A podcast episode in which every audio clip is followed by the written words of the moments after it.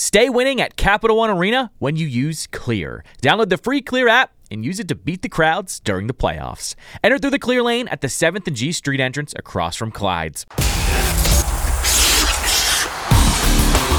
This is Caps This Morning with John Walton and Ben Raby on Caps Radio 24 7.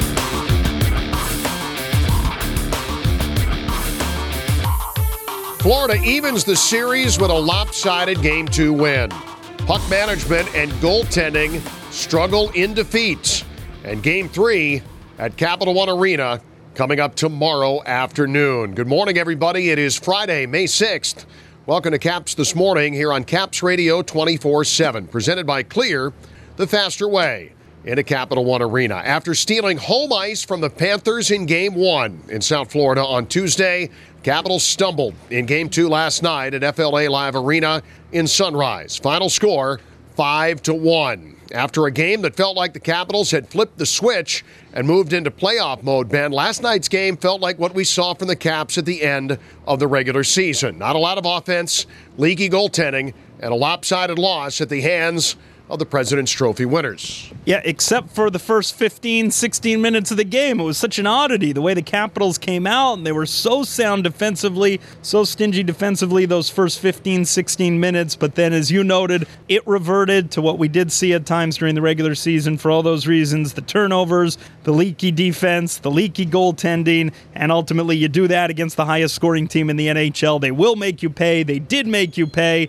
5 1 blowout win for the Panthers, and just an odd sequence how it unfolded from a Caps perspective. So good at the start, so good on Tuesday night, and then bam, it's as if a flip was uh, switched as far as the Panthers are concerned, and they too, I'm sure, feel good, looking more like themselves as they did during the regular season. It was a good start defensively. The second period, the downfall. A four minute power play, the Capitals could not convert along the way. Then three goals allowed, a couple that I felt Vitek Vanecek should have had, but puck management by the Capitals, which was so good for most of that first period, not nearly good enough in the second period. And if you give the Panthers extra chances and time and space, they're going to take your lunch money, and they cashed in on that middle frame last night and then some. Yeah, the deflating goals really the one that made it 3 1 for Florida, for context, Capitals had just scored. They had just gotten on the board. They had cut their deficit in half. It was 2 to 1. It was a manageable deficit at that point. You're down by one shot. And on the very next shift, 27 seconds later, Mason Marchment scores that one of the goals that beat him five hole that you would think Vitek Vanecek, objectively speaking, would like to have back. And how many times during the regular season did we see that? Those deflating goals as far as when they happen, time in the game. This was very next shift after the Caps had scored, so certainly deflating. And then later on, to your point about the puck management, the costly turnover down 3 1 that led to the Anton Lundell goal, 4 1 Florida. That was after a failed clearing attempt from the Capitals. And then just one more for good measure, the 5 1 goal for Florida. We're going over all the goals, but they were all, you know, the defensive breakdowns and the leaky goaltending. The quarter for Verhaeghe really took the air out of the Capitals' balloon at that point, I would think. The, the momentum all on Panthers' side, but another one that Vanecek would have liked to have back just the way it unfolded in that second period, it really just slipped away from them. Yeah, not good, and certainly looked a lot like it did at times, unfortunately, during the regular season when it wasn't going well. It's tough to find a lot of positives in a game like that last night, but at least in the first period, we did see that when the Capitals are at their best, they can play smothering defense. Panthers couldn't even get across the red line in the first period for 17 minutes, tight checking, good gap control. Replicate that for large portions of the rest of the series. They can frustrate the Panthers and they can win this best of seven. Now, might be easier said than done, but at least we did see the blueprint for what they can implement. And we saw it in the first period last night. Yeah, I think that that'll be the video session that the players maybe potentially do enjoy a little bit of. And I would think Peter Laviolette and the coaching staff, they will highlight that. They, they do make an emphasis of that, and they did during the regular season, pointing out the good. They go over the not so good, and I'm sure they will. But there certainly are clips, and there will be clips, and there will be things to review and go over that say, this is how to do it. Revert to this, go back to this we had a good foundation, we had a good start. Let's replicate that in the first period and not leave it after 15, 16 minutes of action because it was there. You're right. The blueprint was there, the foundation was laid again. We saw it also in game one. There are elements that they could build off of and potentially uh, try to replicate here in game three.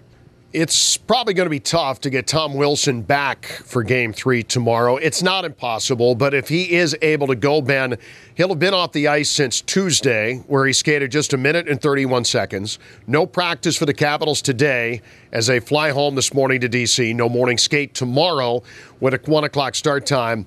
If he's able to go, I'm sure he will. But circumstances with the schedule not going to make it easy. And even though you don't really hear any real specifics, the vibe and the feel was it just didn't sound like something that was long term for Tom. But at the same time, it didn't sound like it was something that's just going to be a day or two either. Yeah, we don't like speculating on injuries, but as far as getting back for game three, you're right, because the practice schedule, lack thereof, it would be a lot to ask. I'm sure he's if he's able and willing, he'll go and he'll give it a go. But the other thing that I look at, John, in last night's game, often when a player would be injured during the regular season for short term, Peter Laviolette didn't like tweaking too many of his lines. And we saw Brett Leason come into the game last night, and that changed the fourth line. But also with Hathaway moving up, you changed the third line, and Oshie moving up the. De- there were three lines that were affected because one player was not in the lineup.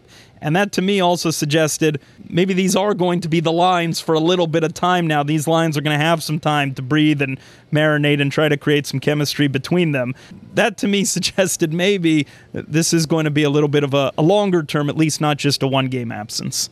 Find out when we get to the game tomorrow, and the coach talks tomorrow morning prior to the game.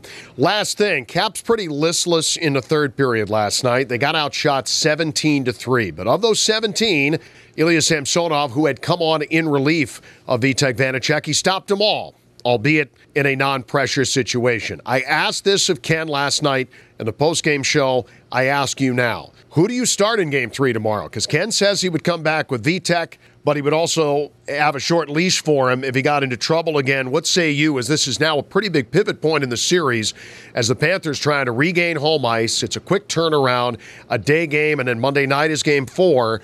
This is a big decision here. By the way, are you going to be the tiebreaker here? Because he said Vitek Vanecek, and I'm saying Ilya Samsonov. The fact, again, that there isn't an obvious choice kind of tells you everything you need to know about the goaltending situation. I understand Ken in saying that it should be Vitek Vanecek again. I would argue if Vitek Vanecek was the undisputed number one, I would understand going back to him. There was a question coming into the series who the goaltender would be. I don't know that Vitek Vanecek, if he's not your undisputed number one, we thought there might be a little bit of going back and forth as there was during the regular season. I think you could go to Ilya Samsonov here. He showed himself well in the third period. Either way, you could make a case for both, which again tells you everything you need to know. May I ask, what say you? I would side with Ken and say Vitek only because I think that if you don't play Vitek tomorrow, I think the knock on what had happened with how this progressed was when Vitek had a couple of bad games, he got pulled out and his confidence was shaken, and I think he's still fighting that. I think that Ken's strategy is pretty sound, that you don't have a lot of time to mess around at this point. It's a best of seven. If he finds himself in the wilderness, I think you go to Ilya Samsonov, and it could be his to hang on to. You do need to find somebody, but I do think it's, uh, listen, you've gotten to this point in the series and you don't know going into game three. I don't think there's any question that this is a gigantic problem. Yeah, and, and, and real quick, like the reasoning that Ken and, and you maybe as well share is you don't want to start going back and forth. You don't want to turn to Ilya Samsonov and then have to go back to Vitek Vanecek, right? And my saying is, you did that during the regular season. It got you 100 points. It's not ideal. It's not an optimal situation, but it's a situation that the goaltenders have been through. It's a situation that Peter Laviolette and Scott Murray have dealt with, and it's something that wouldn't necessarily be completely foreign for this team. Is it unorthodox in the playoffs? Yes. Have they been through it during the season? Yes, they have. It's a good point. Could very well go that way. Time will tell. The Capitals and the Florida Panthers, the series now tied at a game apiece. Game three, tomorrow afternoon at 1 o'clock. All games in the Stanley Cup playoffs can be heard in D.C. on 1067 The Fan. You can hear the games everywhere else on Caps Radio 24 7. Heard for free at capsradio247.com. Ben, have yourself a great playoff weekend, will you? Happy Friday and happy playoff weekend. That's Chat Monday with the Caps leading the series 2 to 1, John.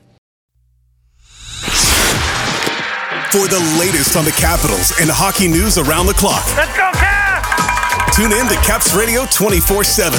Listen online via the Capitals mobile app at capsradio247.com or ask Alexa to play Caps Radio 24 7 on TuneIn.